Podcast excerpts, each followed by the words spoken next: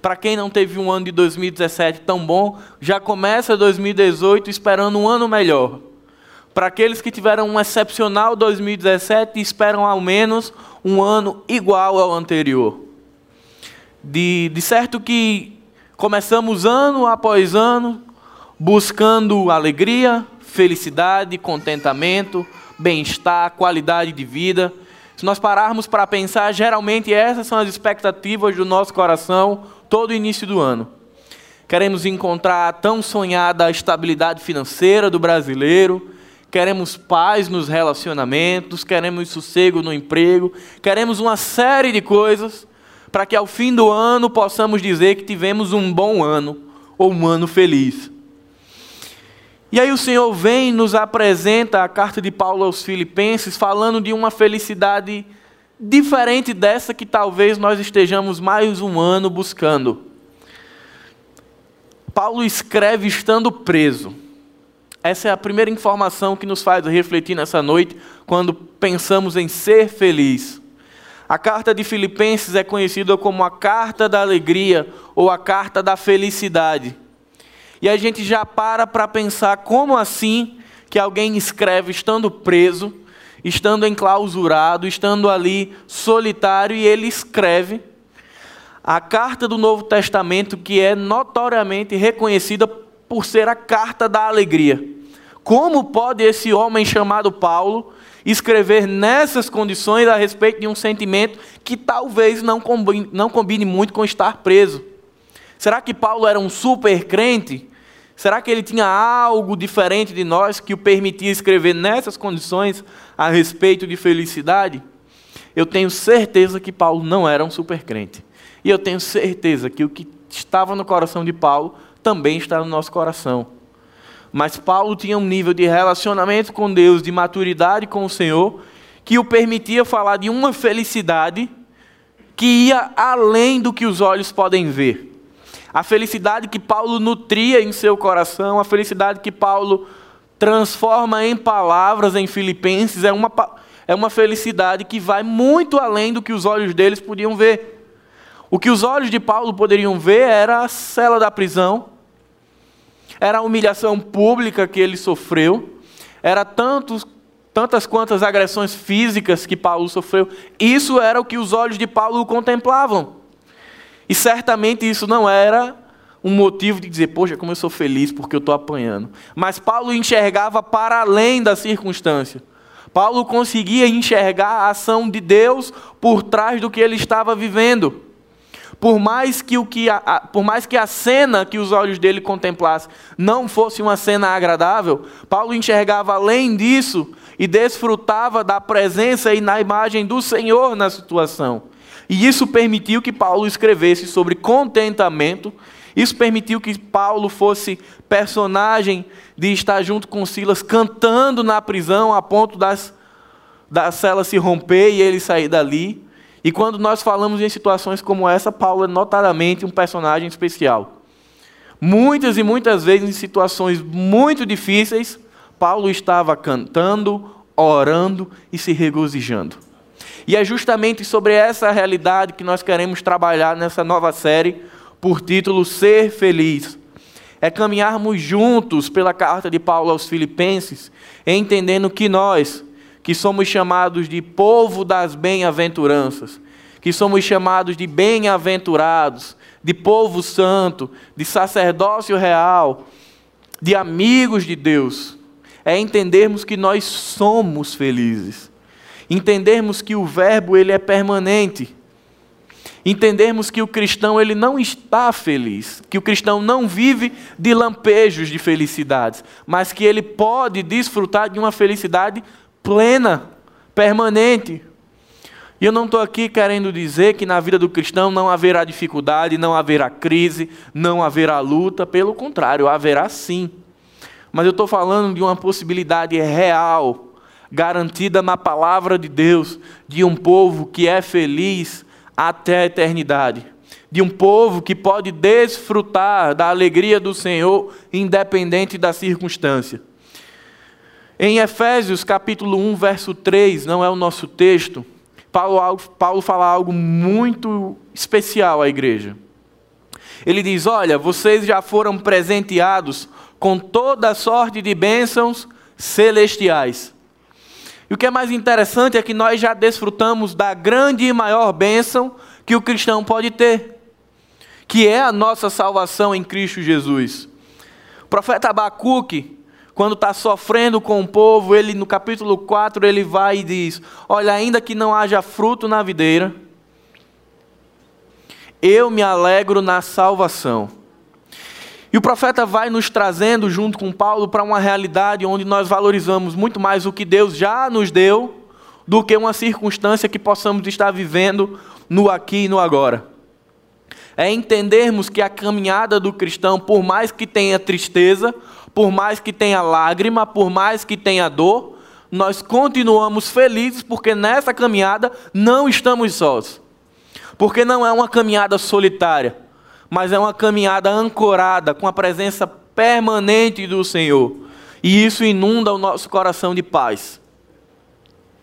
E aí a gente para para pensar que felicidade é uma das palavras onde a filosofia mais tem se aprofundado para tentar dissecar, desmistificar o que significa ser feliz.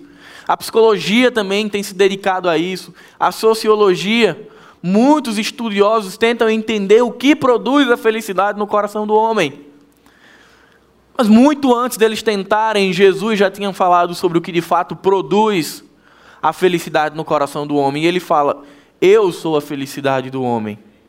E nós, enquanto povo de Deus, povo chamado bem, bem-aventurados ou povo feliz, devemos nos perguntar o que é felicidade para nós que temos Jesus. Será que nós podemos pautar a nossa felicidade a partir do que a mídia diz? A partir do que a internet diz? Se a gente para para observar um pouco a realidade da nossa sociedade, a gente vai perceber que felicidade hoje no coração da população, ela é tão variável quanto uma bolsa de valores. Qualquer pequena mudança, eu fico muito feliz ou eu fico muito triste.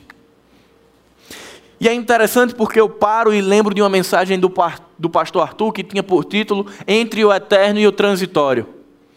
E naquela mensagem o pastor Arthur vai a todo, a todo momento mostrando que o cristão ora olha para a eternidade, mas vive no transitório. E que nesse processo muitas vezes nós estamos olhando para o eterno, olhando para o transitório e acabamos nos perdendo. E quando a gente fala de felicidade, isso não muda muito. Sempre que os nossos olhos estão na eternidade, olhando para o Senhor Jesus, o nosso coração ele é permanentemente inundado da alegria do Senhor, independente da circunstância. Mas sempre que o nosso olhar se volta para o transitório, que ele olha para as circunstâncias, essa alegria é dissipada. E nós vivemos momentos de ficarmos ali mergulhados em dor e sofrimento. O que eu quero falar é que a carta de Paulo aos Filipenses, bem como o texto que o pastor Arthur trabalhou naquela mensagem, transmitem a ideia de que, tanto quanto oscilarmos em olhar para o eterno e o transitório, tudo que nos envolve também oscilará. E aí a gente volta a pensar na sociedade. E pensar, será que nós também não somos construídos à luz da sociedade? O que é ser feliz para a sociedade? Significa prazer. Significa uma busca desenfreada por ter e sentir prazer. E esse prazer ele pode ser manifesto através de dinheiro, e quanto mais eu tenho, mais eu preciso para ser mais feliz. E para muitos, pouco dinheiro é sinônimo de pouca felicidade, muito dinheiro, muita felicidade.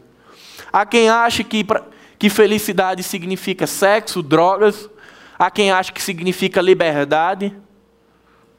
Haja visto uma falsa liberdade que o mundo propõe.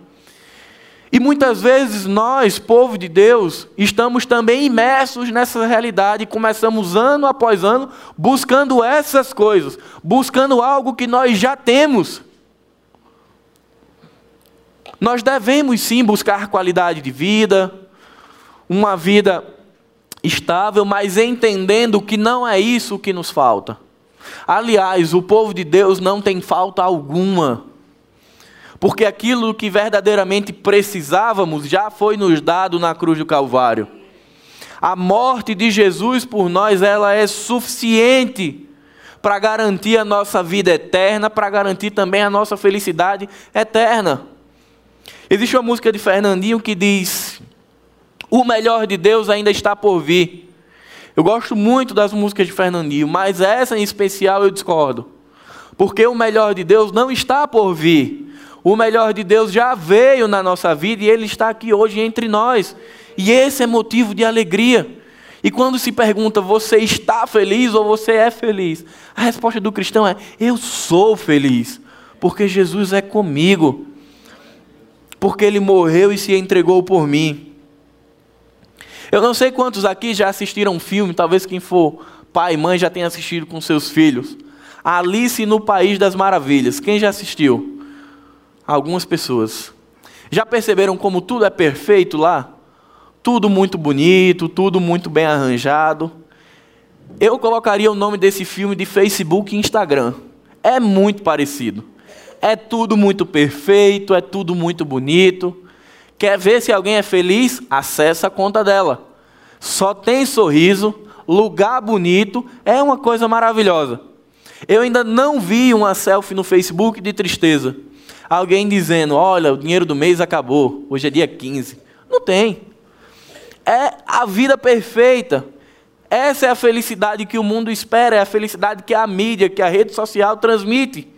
São pessoas que estão ali cheias de mágoa, cheias de dor, cheias de sofrimento, mas reproduzindo uma felicidade que é falsa, que é passageira, que é transitória, que talvez realmente ela esteja muito feliz por estar passando o Réveillon num camarote em Copacabana, mas ela está com a vida ali desfacelada, quebrada ela não está feliz. Ela está tendo um lampejo de felicidade naquela circunstância. E é isso que Filipenses vem nos ensinar. Queria que os irmãos abrissem suas Bíblias em Filipenses, capítulo 1.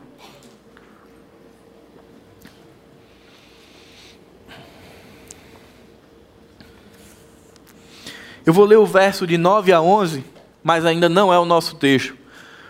É a oração de Paulo em gratidão à igreja de Filipos por uma oferta financeira. E esses votos de Paulo, eu espero que sejam também os votos para a nossa igreja. Diz o texto: Esta é a minha oração, que o amor de vocês aumente cada vez mais em conhecimento e em toda percepção, para discernirem o que é melhor, a fim de serem puros e irrepreensíveis até o dia de Cristo cheios do fruto da justiça, fruto que vem por meio de Jesus Cristo para a glória e louvor de Deus. Esses são os meus votos para a nossa igreja. Que nós possamos crescer e aumentar cada vez mais em graça e conhecimento do Senhor. Que os frutos da nossa igreja sejam frutos de justiça, sejam frutos que bendigam o nome do Senhor. Porque é para isso que fomos chamados essa é a missão da igreja. A partir do verso 12 ao 26 será o nosso texto. Antes de lê-lo, eu gostaria de pensar ainda sobre felicidade e voltando à ideia de que os filósofos se dedicam ao estudo dessa palavra, gostaria de pensar no que Aristóteles fala. Aristóteles foi um dos maiores filósofos que influenciaram a cultura judaica cristã. Ele vai dizer que felicidade é o maior desejo dos seres humanos é um estilo de vida a ser vivido diariamente. O grande erro de Aristóteles é atribuir ao ser humano a capacidade de ser feliz por si mesmo. É dizer, olha, você pode ser feliz porque você pode. A felicidade está em você. Ele até está certo em dizer que ser feliz é um estilo de vida, mas ele está completamente errado em dizer que o ser humano ele pode produzir sua própria felicidade. A palavra de Deus, Filipenses e toda a Escritura vai contrariar esse pensamento de Aristóteles. Vai dizer que o homem não pode nada, nem mesmo se chegar a Deus, tão pouco, tão pouco ser feliz.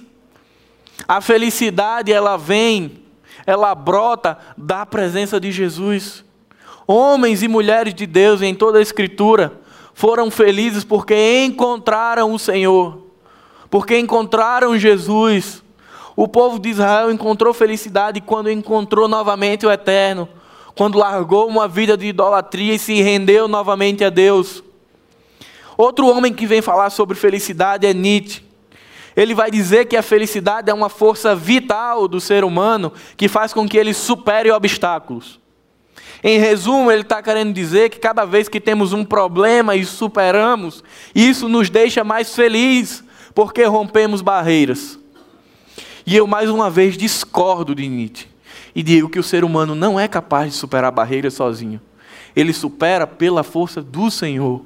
Se estamos aqui hoje, se já passamos por lutas, por crise, e estamos aqui hoje louvando ao Senhor, não foi pela nossa força, mas sim pela força do Senhor. Então Nietzsche também está errado.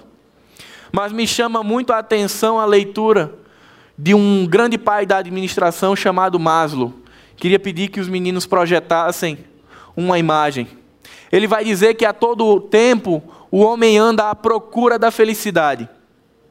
E ele vai procurando essa felicidade a partir do momento que ele tem suas necessidades básicas supridas. E ele vai construir a tão famosa pirâmide das necessidades de Maslow. E ele vai dizer que o ser humano ele anda buscando atender primariamente as suas necessidades fisiológicas, como comida, água, sexo, sono.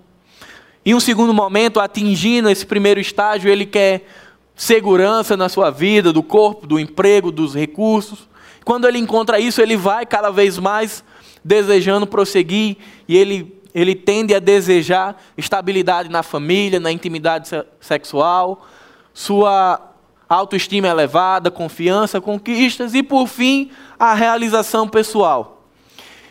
E eu concordo com a leitura que Maslow faz. De fato, muitas vezes a sociedade, e eu também, estou envolto nesse processo, nessa busca desenfreada para encontrar a felicidade. Mas o que Paulo vai nos ensinar em Filipenses é completamente diferente do que Maslow pensa. É completamente da, diferente da pirâmide ele vai falar que, independente das circunstâncias de realização que estão aí atrás, a felicidade já está posta na nossa vida. Nós não buscamos isso aí para ser felizes. Nós já somos felizes em Cristo Jesus, independente de ter ou não todas essas outras coisas. Tim Keller, no seu livro Deuses Falsos, vai falar: se alguma coisa deste mundo é mais fundamental do que Deus para a sua felicidade, e para você, você deve encontrar um novo significado de vida. Então ela se tornou um ídolo para você, algo que suplantou Deus em seu coração e suas afeições. Você buscará essa coisa como um abandono e in intensidade que devem estar reservados apenas para Deus. Do livro Deuses Falsos. Qualquer outra coisa que não seja Deus, a fonte do nosso prazer e da nossa alegria, tem se tornado um ídolo nas nossas vidas. Um texto muito interessante lá em 2 Reis, capítulo 6, do profeta Eliseu, quando ele está com o exército israelita pronto para enfrentar o exército sírio, ele manda um espia para olhar o campo do inimigo. E aquele espia sai, dá uma velha espiada, e ele vê uma cena que não deixa ele tranquilo ele vê um campo repleto do exército inimigo e exército que era mais numeroso do que o exército israelita. Esse homem volta até Eliseu desesperado e diz: Ó, oh, não vai dar. Tem muita gente, nós não vamos dar conta. Eliseu ora e pede a Deus que os olhos do espia sejam abertos. Os olhos do espia são abertos e ele volta para ver novamente a mesma coisa. E quando ele chega lá, diz o texto, que ele vê o exército do Senhor e ele vê como os anjos do Senhor são mais numerosos do que todo o exército sírio. O que esse texto nos ensina e que tem muito a ver com felicidade é que na maioria das vezes o Senhor não muda a circunstância. Ele muda a forma como nós enxergamos a circunstância. O exército sírio continuava lá, a mesma quantidade, foi o mesmo espia que foi novamente, mas ele viu um cenário diferente a partir do momento que ele viu pelos olhos da fé. Assim somos nós no nosso dia a dia. Pode ser que amanhã, segunda-feira, já amanheça difícil, já amanheça repleta de problemas, de dificuldades, mas isso é o que os nossos olhos naturais podem ver. O nosso desafio é, assim como o espia, olhar além do que os olhos naturais podem ver é ver pela fé e ver como é grande o exército do Senhor que luta por nós. E entender que por mais que o mar esteja revolto, por mais que a onda seja gigantesca, o Deus ao qual nós servimos, o Deus que está por trás da história, ele é maior. Que por mais que as situações pareçam sem solução, o Deus ao qual nós servimos governa a nossa vida. Eu não quero de forma alguma aqui cogitar de que a vida cristã é feita só de sombra e água fresca, de que tudo é bênção, tudo é vitória, tudo é prosperidade. Mas também não quero dizer que a vida do discípulo de Jesus é um, uma vida como se fosse na via sacra, cheia de dificuldades e lamentos. O que Paulo quer nos ensinar nessa carta é que o cristão ele pode ser feliz tanto no momento de dor, no momento de dificuldade, quanto no momento de bonança e alegria. É isso que Paulo quer nos falar. Vamos voltar ao texto, capítulo 12, do verso 12 ao 26. Diz a palavra do Senhor: Quero que saibam, irmãos, que aquilo que me aconteceu tem, ao contrário, servido para o progresso do Evangelho. Como resultado, torna-se evidente a toda a guarda do palácio e a todos os demais que estão na prisão por causa de Cristo e os irmãos, em sua maioria, motivados no Senhor pela minha prisão, estão anunciando a palavra com maior determinação e destemor. É verdade que alguns pregam Cristo por inveja e rivalidade, mas outros o fazem de boa vontade. Estes o fazem por amor, sabendo que aqui me encontro para a defesa do Evangelho. Aqueles que pregam Cristo por ambição egoísta, sem sinceridade, pensando que me podem causar sofrimento, pregam Cristo por ambição ego... é, enquanto estou preso. Mas o que importa? O importante é que, qualquer forma, seja por motivos falsos ou verdadeiros, Cristo está sendo pregado e por isso me alegro. De fato, continuarei a alegrar-me, pois sei que o que me aconteceu resultará em minha libertação, graças às orações de vocês e ao auxílio do Espírito de Jesus Cristo. Aguardo ansiosamente e espero que em nada serei envergonhado ao contrário, com toda a determinação de sempre, também agora Cristo será engrandecido em meu corpo, quer pela vida, quer pela morte, porque para mim o viver é Cristo e o morrer é lucro. Caso continue vivendo no corpo, terei fruto do meu trabalho, mas já não sei o que escolher. Estou pressionado por dois lados. Desejo partir e estar em Cristo, o que é muito melhor Contudo, é mais necessário por causa de vocês que eu permaneça no corpo. Convencido disso, sei que vou permanecer e continuar com todos vocês, para o seu progresso e alegria na fé, a, a, a fim de que, pela minha esperança, outra vez a exultação de vocês em Cristo Jesus transborde por minha causa. Paulo, quando escreve aos Filipenses, como eu falei no início, ele está preso Atos capítulo 21 vai descrever essa situação da prisão de Paulo. Ele é acusado pelos romanos de estar com pessoas egípcias na sinagoga. E os judeus dizem que ele está colocando gentios na sinagoga. E isso é o grande motivo da prisão de Paulo aqui na sua segunda viagem missionária. Ele é humilhado em praça pública, é aprisionado, levado para uma masmorra, jogado lá como prisioneiro. Isso causa um grande alvoroço na vida de Paulo. Paulo se torna o centro de toda a trama política e religiosa daquele momento.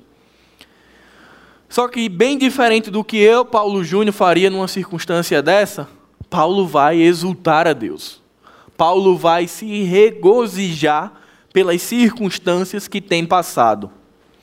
E aí, dos versos 12 a 14, Paulo vai nos ensinar que quando desfrutamos da real felicidade em Jesus Cristo, essa felicidade impacta, ela gera consequências positivas na nossa vida. E essa felicidade ela causa uma consequência, um impacto na vida do próprio apóstolo, na vida dos que não conhecem Jesus e na vida da igreja de Filipos. É impossível o ser humano que transborda da alegria do Senhor ficar assim: ah, eu sou tão feliz, mas tão feliz que ninguém nem percebe. Ou eu sou tão feliz, tão feliz que eu nem vou participar do serviço do reino de Deus. Quando estamos falando de uma felicidade legítima do Senhor, ela transborda na nossa vida e ela alcança pessoas. Voltemos ao verso 12. Paulo vai dizer: Quero que saibam o que me aconteceu. É impressionante o tom de triunfo que Paulo vai usar no texto. Paulo poderia aqui estar se lamentando, reclamando, murmurando, mas Paulo está falando: olha, tudo que me aconteceu, toda essa circunstância difícil que eu estou passando, eu estou feliz porque está resultando no progresso do Evangelho. Isso tem causado a expansão do reino e por isso eu me alegro. Percebam, a circunstância é difícil, mas os olhos de Paulo estavam nas consequências eternas. Ele não estava preocupado com aqui e agora, com o que iria acontecer com ele. Ele estava preocupado com o reino, com o que ia acontecer no reino. E o que estava acontecendo era o avanço das boas novas. É interessante perceber que a felicidade de Paulo não girava em torno do umbigo dele, não girava em torno do que estava acontecendo a ele, mas girava em torno de Cristo. É por isso que esse homem consegue dizer: Eu sou feliz.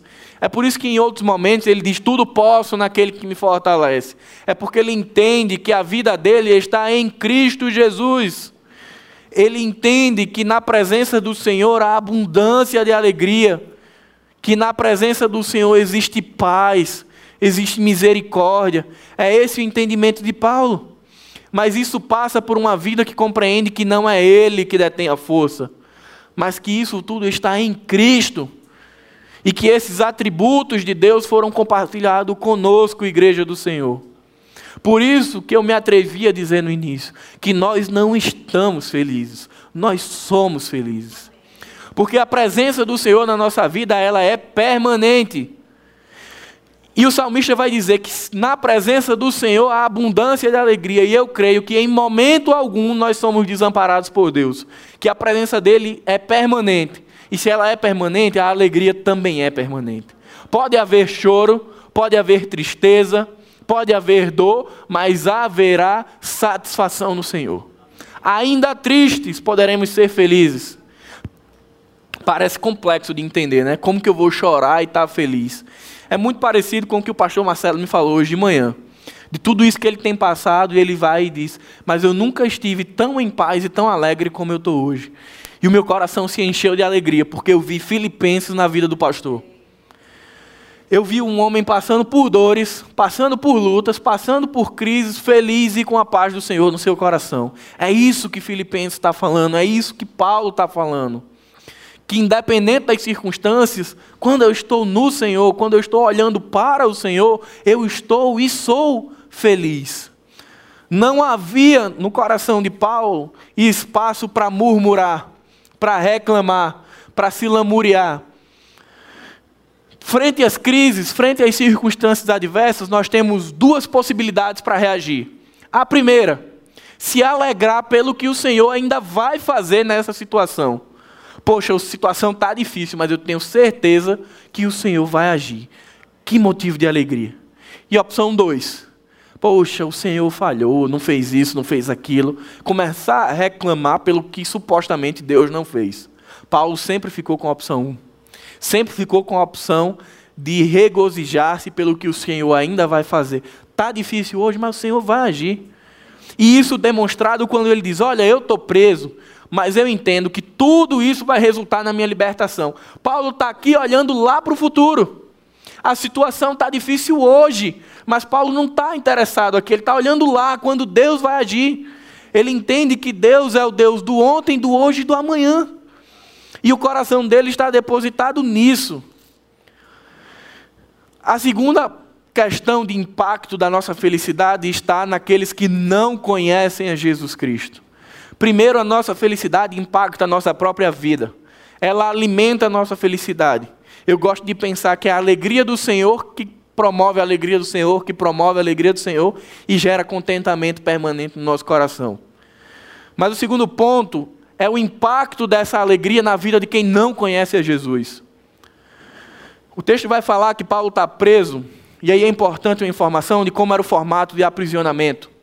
Paulo era algemado 24 horas por dia a um soldado.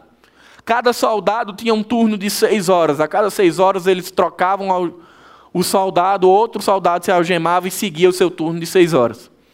Eu fico imaginando, quatro homens por dia ficavam ali seis horas com Paulo. Aqueles homens da guarda pretoriana, a guarda pessoal do imperador, eram acostumados a ver pessoas presas, mas eles eram acostumados a ver pessoas presas e tristes, chateadas, lamentando, sofrendo. E eu acredito que pela primeira vez eles encontram alguém que estava ali celebrando, jubilando, exultando porque estava preso. E eu fico imaginando 24 horas Paulo por dia ali, orando, cantando, testemunhando, falando de Cristo, e acontece o que é inevitável quando o Evangelho se faz presente: acontece transformação. Um texto de Paulo aos Coríntios diz que nós somos como carta abertas ao mundo no qual o mundo lê. E eu pego me perguntando e um pouco preocupado: o que será que está escrito na minha página? O que é que está escrito na sua página? Porque é justamente isso que o mundo está lendo. No caso de Paulo, esses guardas estavam lendo a alegria do Senhor e se perguntando como pode este homem, nessa circunstância, desfrutar dessa paz e dessa alegria. Queridos, o poder do Evangelho não está no portador, está no Evangelho.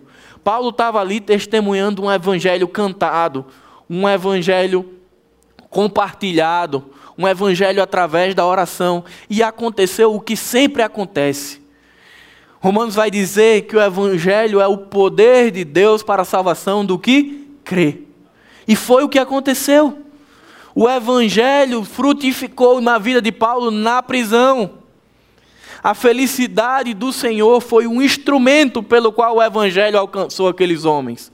Paulo não os discipulou, eles não tiveram uma célula, eles não foram à igreja, eles apenas tiveram contato com um homem feliz, independente da circunstância. E isso impactou a vida deles. E isso impacta a minha vida e impacta a vida de quem não conhece Jesus. Mais à frente a gente vai tocar num ponto a respeito desse testemunho diante de momentos de crise. Um terceiro impacto produzido por essa alegria, por essa felicidade, é na vida da igreja de Filipos. Como toda a igreja do primeiro século, era uma igreja que estava com medo. A igreja ainda era considerada uma seita, uma seita judaica, ainda se reunia às escondidas, tinha medo da perseguição. Então era uma igreja que estava enclausurada, que não se expandia. O pastor Marcelo pregou há um tempo atrás no livro de Atos, falando de quando Paulo está na Ásia, quer pregar em um lugar e Deus diz: Você não vai sair, você não vai para aí, você vai para a Europa. Paulo tenta mais uma vez ir para outro lugar, Deus diz: Não, você vai para a Europa. Essa é a circunstância de Filipenses. Paulo vai pregar na Europa, encontra Lídia. Lídia é a primeira convertida no continente europeu. E a gente poderia pensar: pronto, de Lídia o negócio incendiou, pegou fogo e cresceu. Não foi bem assim. A igreja estava amedrontada. E é impressionante como o testemunho de Paulo quebrou as correntes que aprisionavam a igreja, as correntes do medo. Paulo entendia que não eram algemas, nem prisões, nem privações, nem frio, nem nudez, nem, nem ausência de alimentos que iriam aprisionar o evangelho. E através do seu testemunho, isso impacta a igreja de Filipos de tal modo que a igreja é novamente encorajada, que a igreja novamente encontra a esperança, a fé e a coragem para voltar a transmitir o evangelho do Senhor. E aquela igreja que estava ali presa, com medo, pelo exemplo de Paulo, ela é encorajada a sair e testemunhar. E a Europa é alcançada a partir do testemunho ali de Paulo na prisão. Aquilo motiva a igreja a sair. Então, olha só como é fantástico testemunhar da alegria do Senhor. Transforma a nossa vida, transforma quem está ao nosso redor e transforma a nossa igreja. Porventura possa ter alguém aqui que tem medo de, de compartilhar de Jesus, mas às vezes chega aquele que o salmista diz: Ó, saiu chorando, mas voltou sorrindo. E você testemunha aquela pessoa: Poxa vida, eu quero desfrutar dessa mesma realidade. E isso incendeia a igreja. E a minha oração é que, da mesma forma que a igreja de Filipos foi incendiada pelo testemunho de Paulo, a nossa igreja também possa ser motivada pelo testemunho dos nossos pastores, que têm sofrido, é, em específico o pastor Marcelo, mas que continua falando por esta causa eu dobro os meus joelhos. Que isso seja motivo de encorajamento. Que isso nos faça despertar para a nossa missão da igreja. Dos versos 15 ao 19, Paulo vai falar a respeito de como circunstâncias adversas são verdadeiras escolas de amadurecimento na vida do cristão. A primeira área que amadurece quando nós estamos em circunstâncias difíceis e alegres é a convicção no nosso serviço do reino de Deus. Eu vou confessar uma fragilidade minha, um pecado. Não sei quantos irmãos sofrem do mesmo, mas quando eu estou com um problema, a primeira coisa que eu esmoreço, que eu quero deixar de lado, é o serviço de Deus. Ah, eu estou passando por problemas difíceis. Vou hoje não. Ligo para alguém da minha escala e digo: olha, não dá, tira, eu preciso de um tempo. Eu não estou aqui de maneira nenhuma criticando, mas o que eu estou falando é que eu, a primeira coisa que eu faço é retirar do serviço de Deus. Mas o meu trabalho eu não ligo na segunda-feira dizendo: olha, está difícil para mim, eu não vou conseguir trabalhar. Ou, ah, não vou para a faculdade, vou fazer uma reposição de prova porque não está fácil a minha vida. O que eu estou falando é que, na minha vida, muitas vezes, o primeiro corte é no serviço do Senhor. Mas vem Paulo dizer completamente diferente no verso 15. É verdade que alguns pregam Cristo por inveja e rivalidade, mas os outros o fazem de boa vontade. E ele vai continuando falando e dizer que tudo isso vai resultar na libertação dele. Queridos, é no momento de tribulação, de angústia, de dificuldade, que a alegria do Senhor produziu em Paulo a convicção do porquê ele estava naquela causa. Paulo não esmoreceu da causa do Evangelho, Paulo não deixou de lado a missão de Deus para a sua vida. Pelo contrário, ele entendeu que aquela circunstância era necessária para que o Evangelho crescesse. Certa vez eu ouvi do meu antigo pastor eu perguntei, ele me perguntou, na verdade, Paulo, está tudo bem? E eu respondi para ele, está tudo muito bem. E ele disse, vixe, tem algo errado. Tudo muito bem, eu me preocupo. Poderia estar bem. E ele disse, olha, quando tá, você está fazendo exatamente o que Cristo quer, o inimigo das nossas vidas não fica satisfeito e ele, ele tende a atacar a sua vida. Então, se está muito bem, sem problema nenhum, eu acho que você está sem fazer nada, por isso que está tudo muito bem. E nós rimos, mas aquela brincadeira marcou meu coração. O que eu quero dizer é que a vida do cristão ela é marcada por dificuldades. A palavra do Senhor vai dizer: Na vida tereis aflições, mas tem de bom ânimo. A nossa vida, a nossa trajetória nem sempre vai ser fácil. Mas o que nos anima não é a trajetória, é com quem nós percorremos. Se antes nós passávamos por dias difíceis sozinhos, Hoje nós passamos ainda por dias difíceis acompanhados de Jesus, com a presença de Deus permanente na nossa vida.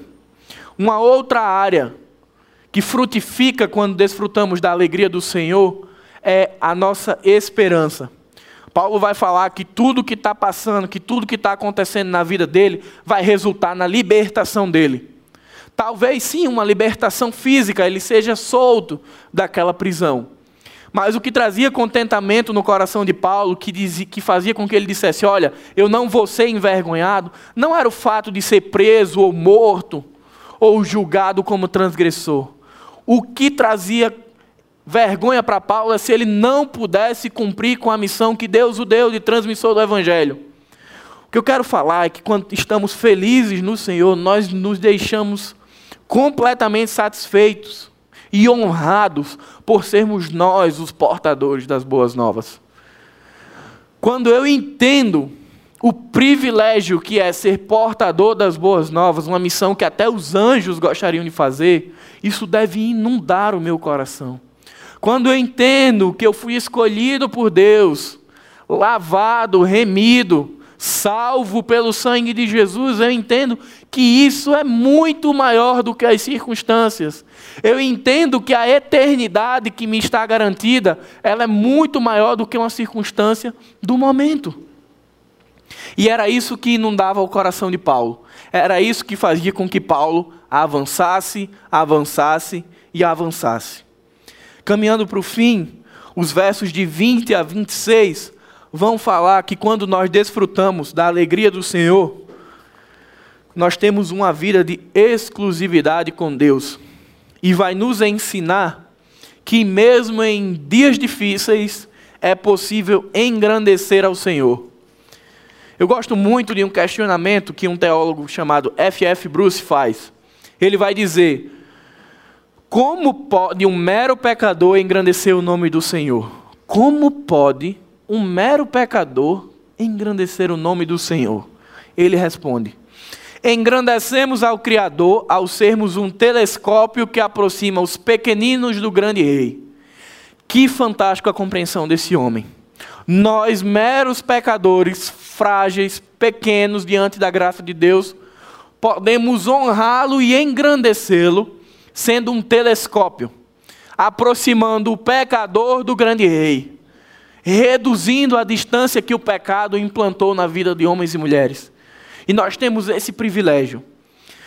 Mas ele continua e coloca um adendo que deixa a citação dele ainda mais fantástica. Ele diz: Mas é quando passamos por crises e por lutas que permitimos ao mundo ver o Cristo mais de perto. Queridos, F.F. Bruce está dizendo, gente, passar por crise, passar por luta é bom, é bênção, porque isso aproxima Jesus das pessoas. Isso faz com que as pessoas vejam Jesus na minha vida na crise, no problema. E elas vão se perguntar: o que é que tem na vida de Fulano ou Ciclano que ele consegue estar assim mesmo diante de uma circunstância tão adversa. E aí eu fico maravilhado com essa citação, que nós, meros pecadores, mas que somos amados por Deus, a tal ponto de sermos instrumentos da graça dele, de podermos ser nós as pessoas que vão ser usadas para transbordar o amor que está em nós, a alegria que está em nós, transbordar outras pessoas. De sermos telescópio, de aproximar pessoas de Cristo, e estarmos aqui como espectadores, vendo o poder do Evangelho de Deus, vendo se cumprir aquilo que está em Romanos. O Evangelho é o poder de Deus para todo aquele que crê. Nós somos privilegiados. Grandes homens de Deus no Antigo Testamento não conheceram o Evangelho como nós conhecemos. Foram usados de outra forma, mas nós, queridos, somos agentes de transformação. Deus nos usa exatamente como nós somos. Ele nos transforma, nos renova, nos santifica, nos faz vaso novo, mas Ele também faz isso a outras pessoas. E ser feliz é um instrumento de Deus para compartilhar o Evangelho. Você vai chorar? Muito provavelmente iremos chorar. Vamos sentir dor? Sim, iremos sentir dor. Mas conseguiremos dizer ao fim de tudo isso que nós somos um povo feliz. Que nós não estamos felizes, mas somos felizes. Um enólogo do século XVII chamado Babcock, ele vai dizer: a vida é aquilo para o qual estamos vivos. Para Paulo, sua vida consistia em servir com alegria ao Senhor. E servir com alegria ao Senhor também implica em ser submisso ao Senhor. O texto vai dizer que Paulo diz: Olha, eu gostaria de partir e estar com o Senhor. Seria muito melhor para mim partir e desfrutar da eternidade. Mas, para o bem de vocês, para o proveito do Evangelho, eu vou ficar e partilhar. A alegria de Paulo era tão grande que ele consegue chegar ao nível de maturidade espiritual onde ele renuncia o seu próprio desejo pelo desejo do Mestre. Quando entendemos e desfrutamos desta alegria, conseguimos atingir esse nível de satisfação. Que, embora a circunstância esteja difícil, embora as finanças não estejam ajustadas, embora a família não esteja ajustada, nós estamos felizes porque temos Deus conosco, porque não temos caminhado sozinhos. Eu gosto de pensar a vida cristã como uma autoestrada. O Senhor vai dizer em toda a Escritura que nós vamos um longo caminho com Ele. Muitos esperam uma autoestrada perfeita, sem nenhum buraco, pista de mão dupla, uma boa sinalização, que você saia muito bem e rapidamente chegue ao fim do seu destino. Mas não é assim que homens e mulheres de Deus caminharam. Nós vemos homens e mulheres de Deus caminhando por estradas esburacadas. Vemos homens e mulheres de Deus caminhando por estradas sinuosas, cheias de dificuldades, com medo, com angústia. Mas ao final da sua corrida, eles dizem, como Paulo: Olha, eu guardei a fé, eu lutei o bom combate, e eu estou feliz porque eu permaneci no Senhor. Por mais que a sua trajetória, que o filme da sua vida não seja contado apenas por boas cenas, tenha cenas de dor, mas tenha cenas de sorrisos. A grande diferença está em quem você está passando, com quem você está passando. Eu sou feliz não porque todo dia a circunstância é favorável. Nós somos felizes porque todos os dias a presença de Jesus é conosco.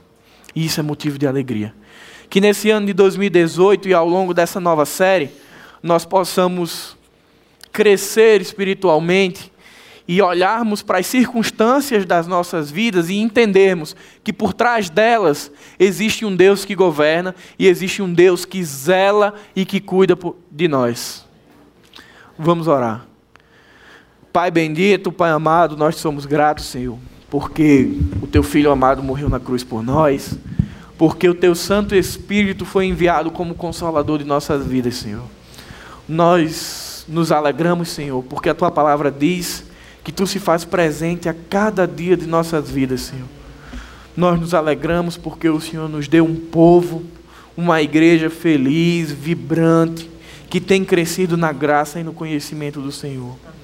Nós te pedimos, Pai, que o teu Santo Espírito Forge em nossos corações a felicidade que vem exclusivamente de Ti, Senhor. Que possamos desfrutar da Tua presença, Pai. Que possamos nos alegrar da Tua salvação em nós. E que através de nossas vidas, Senhor, outras vidas possam se aproximar de Ti e serem transformadas. Amém. É isso que nós louvamos e te agradecemos em nome do Teu Filho amado Jesus. Amém. Amém.